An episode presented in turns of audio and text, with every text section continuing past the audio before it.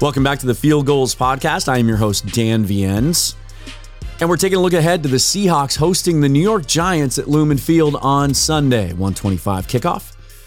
In a game that nobody at the beginning of the season would have expected would mean anything in the NFC.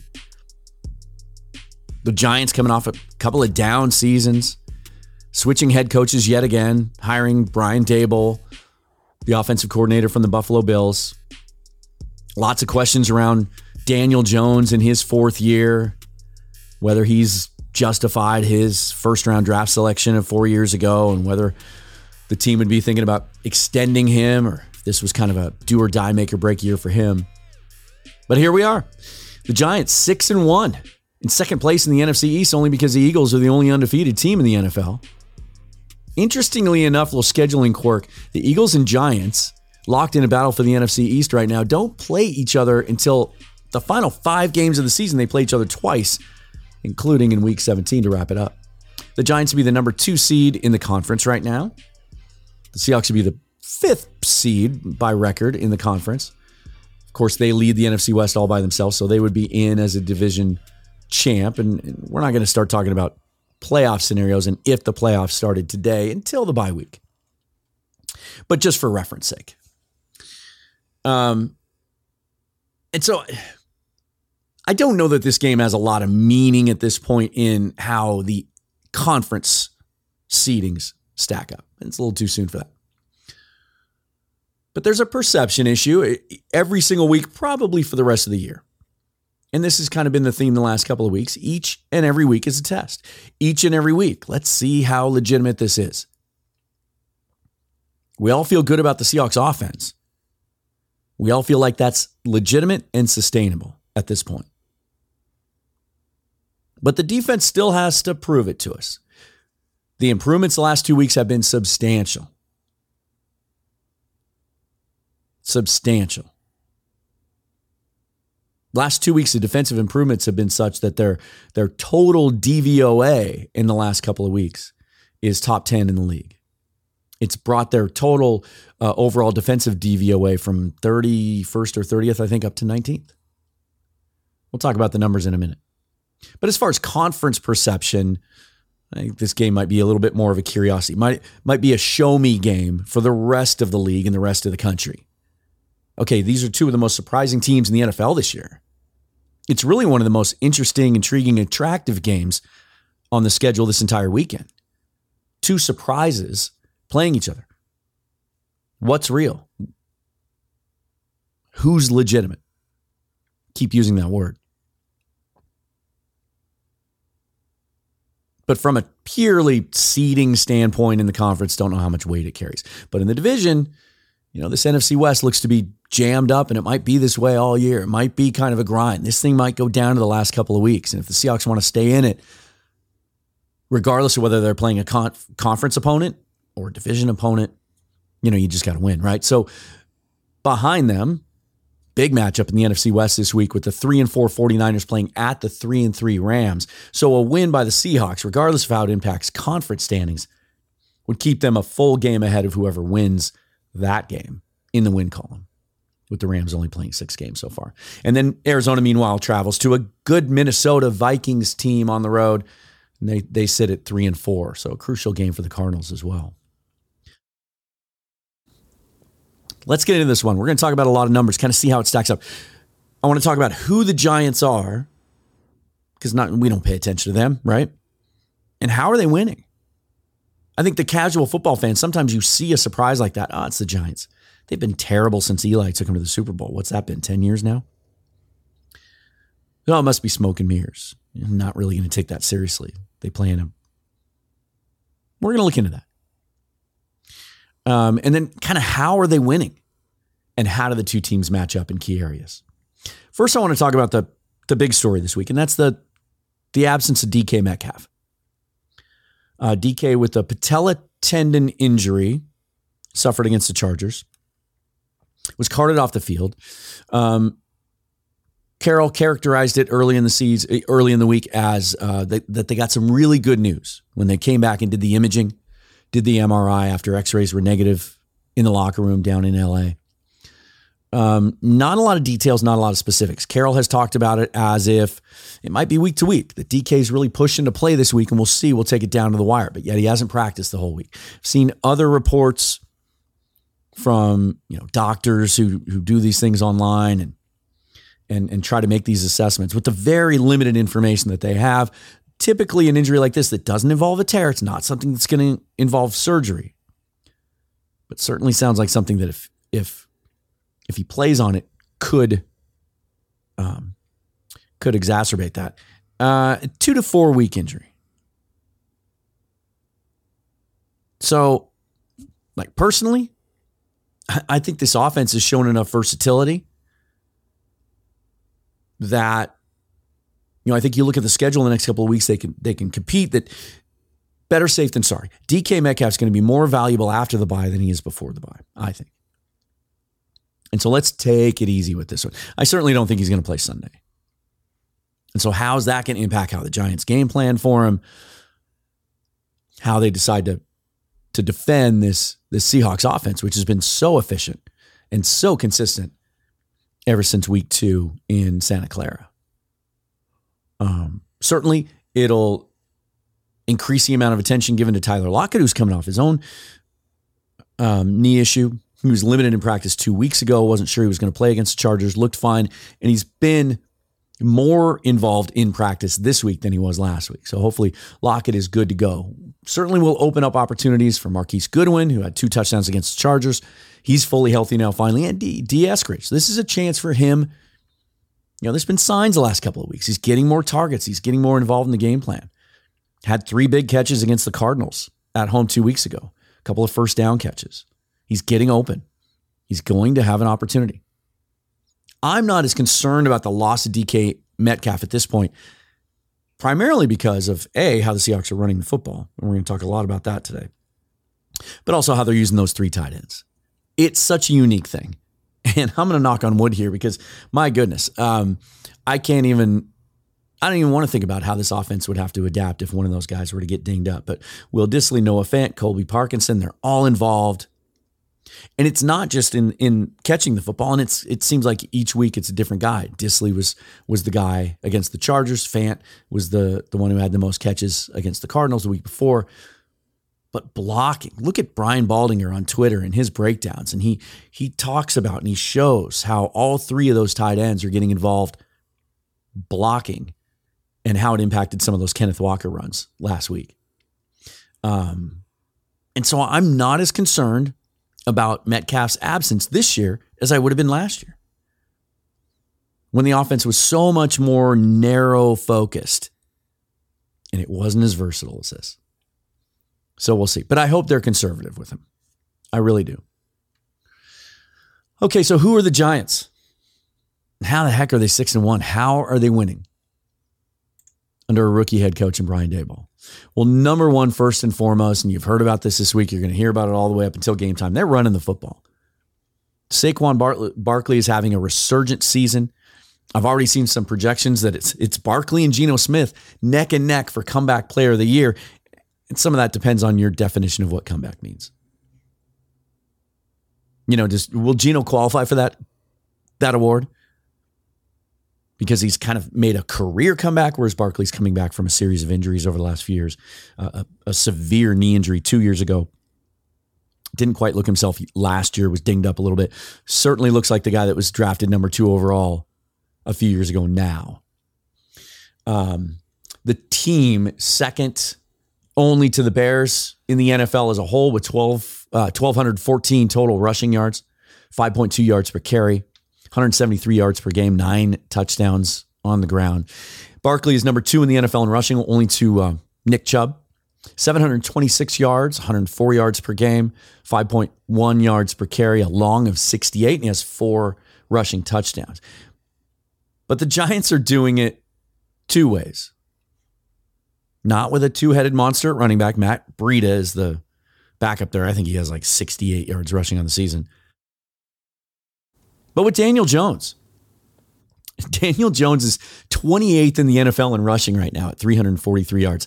That's more rushing yards than starting running backs James Robinson, who was just traded from the Jags to the Jets, Najee Harris, David Montgomery. Of course, Montgomery's been dinged up. But it's more rushing yards than Jalen Hurts, who is known as a running quarterback. And it's more than Taysom Hill. We saw what he did against the Seahawks a few weeks ago, ran for over 100 yards in that game alone. Daniel Jones is averaging 49 yards a game rushing. He's much more athletic than he looks. And I saw a quote this week from a from a defender, and I can't I can't recall who it was, but they were talking about Jones and how fast he runs, and they said somebody, I think it was Clint Hurtt actually, the defensive coordinator, and he said somebody at the combine must have that their clock must not have been working because he he looks faster than he was timed. Well, the Seahawks have certainly had experience and exposure to having to defend mobile quarterbacks. They've played Kyler Murray. Obviously, he ran for 100 yards in that game. And then the Taysom Hill experience down in New Orleans. That was before these adjustments were made on it. Well, the the Kyler Murray um, situation was the first game that where the, they made these adjustments on defense, and they did use Jordyn Brooks as a spy at times in that game. It'll be interesting to see how much weight they give to that. I don't think Daniel Jones is spy worthy. You're just gonna have to make sure you keep him in front of you and set the edge and and just be aware of his ability to take off and run. Overall, the offense, though, even with those running numbers, not that impressive. 19th in the league in yards per game, 18th in the league in scoring at 21.4 points. And throwing the football, not good. 30th in the NFL in passing yards per game, only 161 yards per game. Daniel Jones himself, 14th in the league in passer rating at 90.8. For reference, Geno is at number three right now at 107.7. Jones, 60% completions, 1,223 yards, six touchdowns, two interceptions. He's managing the game. He's being conservative. They're spreading the ball around. His yards per attempt tells that story. Six and a half. Geno, almost eight. They're not taking deep shots down the field. Part of that reason might be that they really lack weapons. This has been an ongoing discussion with the Giants for years. For years. You know, they signed Kenny Golladay and he's been nothing but hurt. They drafted Kadarius Toney high. That didn't work out. He was placed firmly in the doghouse and then just traded this week to Kansas City, so he's not part of the picture anymore. Their leading receiver on offense is actually Saquon Barkley, 25 catches. Uh, Richie James is right there with them. Um, Richie James, Darius Slayton, Wan'Dale Robinson. Those are their top three receiving targets. Richie James, kind of a journeyman. Darius Slayton's been there, has had his moments, but only 11 catches on the season for 166 yards. Robinson is interesting and he's coming on. The rookie out of Kentucky, second round pick, 10 catches, 92 yards. Um, diminutive receiving corps. James, 5'9, Robinson, 5'8. Slayton towers over them all at 6'1. It'd be interesting to see how the Seahawks cover those guys. They're going to play a little more zone maybe this week. And they get some contributions from their tight end, Daniel Bellinger. Actually, has more touchdowns receiving than anyone with two on his 16 catches.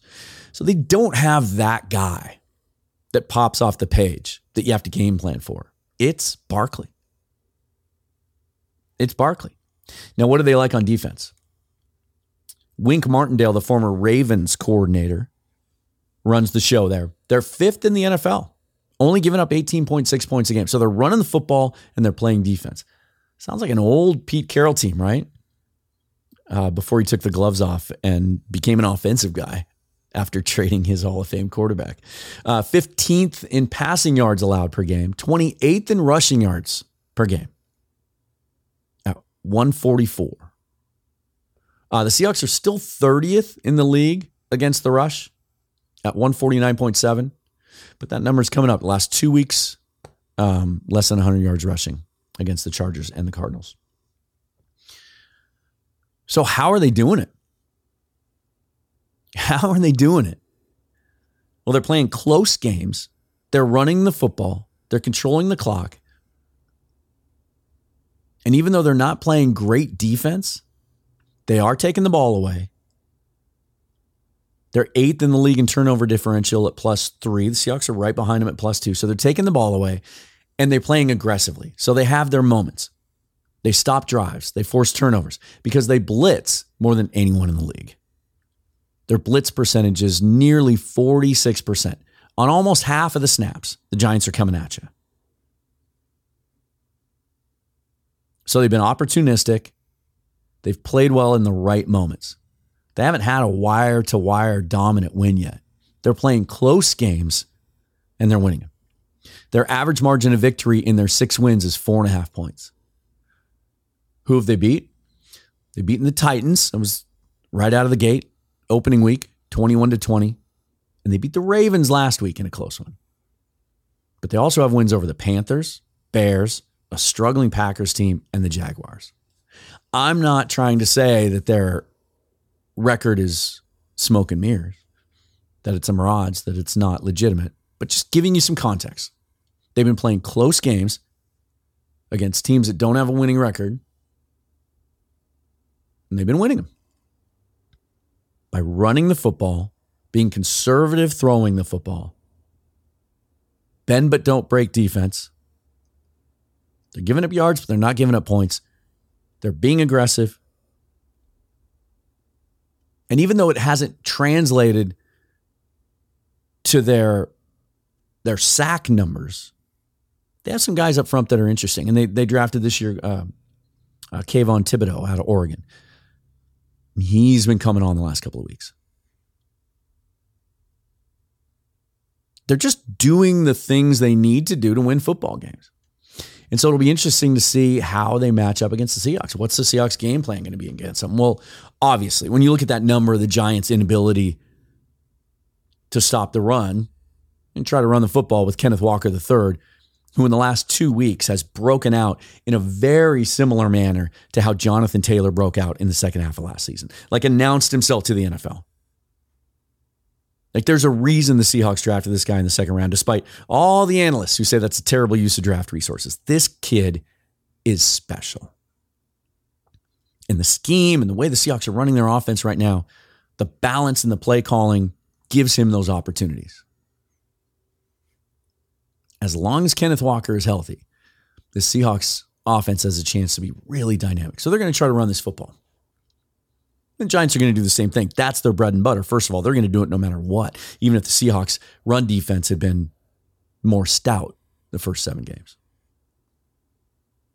So we might have a little bit of a slog, a little bit of a slugfest on Sunday.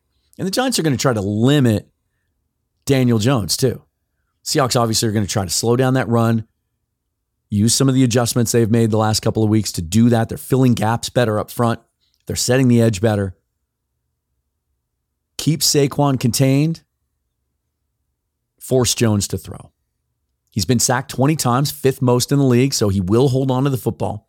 And he's been known to turn it over. He's been better this year, six touchdowns, two interceptions, but 2020 and 2021 combined, 21 touchdowns, 17 interceptions. He will throw the ball away. He does have accuracy issues. Weather's going to play a, a, role in this game as well. Uh, first time all year forecast is for 70, uh, 70% chance of rain, winds 10 to 20 miles an hour. You never know how those are going to get into the stadium, though, and impact the game. It sounds like it's going to rain harder in the morning and then maybe transition to a steady light rain throughout the day, up to a quarter inch possible. That's a pretty significant amount. So it's going to be wet. The wind will be the wild card. We'll see how much that impacts the passing game. But you know from what we have seen so far with this Seahawks offense that unless it's a torrential downpour, which it doesn't sound like it's going to be. Seahawks are going to be who they are. Will Dissly talked about that this week. We know who we are. They're not going to change that. They're not going to suddenly go into a shell and become uber conservative just because it's a little rainy and DK Metcalf isn't in there. I think they're going to try to be balanced. They're going to take opportunities, try to run the football, obviously. But Geno's going to push the ball down the field. He's going to spread the ball around.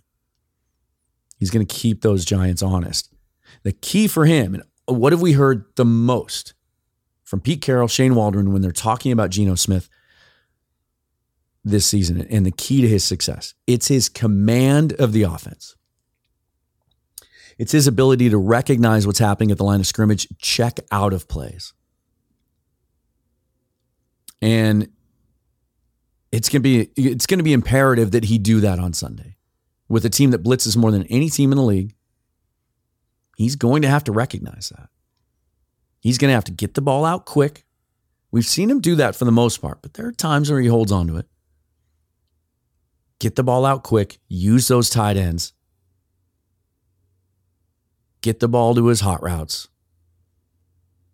Recognize those opportunities too to push the ball down the field. Throw over the top of where the blitzers are coming from. It's going to be a fascinating game. I, I feel like we say this every week, but every week's a test. I mean, this is a different perception of this team than we've had in years. This the expectations are different. Have you gotten caught up in it yet? Have you gotten caught up in, oh man, they can make the playoffs? Do you feel this as a fan sometimes? Once that expectation changes, now all of a sudden the games become a little more pressure packed, right? You tighten up a little bit. Oh man, we got to win this game. I'm not there yet. I'm just enjoying the ride. I, this is so much fun. This team is fun to watch. They're playing an entertaining style of football, especially now that they're not just allowing the uh, the other team to run up and down the field on them. And just the whole situation is fun, isn't it? To be the underdog, to be that surprise team, to be the team nobody expected anything out of, and you get to exceed those expectations. That's fun to me. And the Giants are doing the same thing. I'm fascinated to see how this game is going to turn out. And once again, how the Seahawks respond. How you respond to being good says just as much about you as how you respond to, to struggling. They've responded to the struggling. That defense has turned things around remarkably in the last couple of weeks. Now, how are they going to respond to things going well? Can you build on it? Because let's look at the schedule. Giants this week at Cardinals. They're having their issues, and the Seahawks just dominated them at home two weeks ago. And then you go to Germany to play the Buccaneers, who are suddenly struggling mightily. First three game losing streak of Tom Brady's career.